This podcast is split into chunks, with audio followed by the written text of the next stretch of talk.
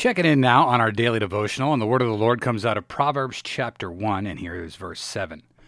The fear of the Lord is the beginning of knowledge. Fools despise wisdom and instruction. Having a high view of God is how we begin to obtain the knowledge that lies within the Bible. And the Bible is God revealing himself to us.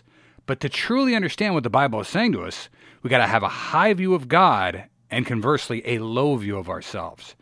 To put it in perspective, we, humans, we live for a little while and then we die. Meanwhile, God, creator of the universe, he transcends time. God always was and God always will be. God is not contained by time, nor anything else. God can give life and God can take it away. So we should most certainly fear a being that can do all of that. And we should also love him as he loved us, given that he sent his son into the world to die so that we could live. At any rate, this high and holy view, according to the Proverbs, is the beginning of knowledge of God.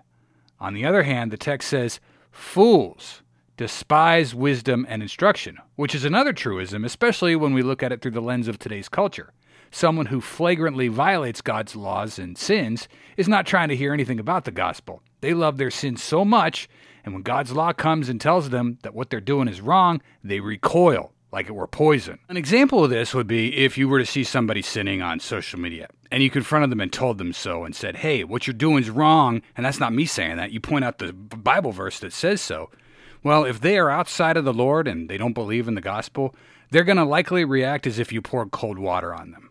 Why? Because today's word says fools despise wisdom and instruction. And it's not because they're stupid, but because they are so captivated by their sin, they love it so much, they don't want to part with it.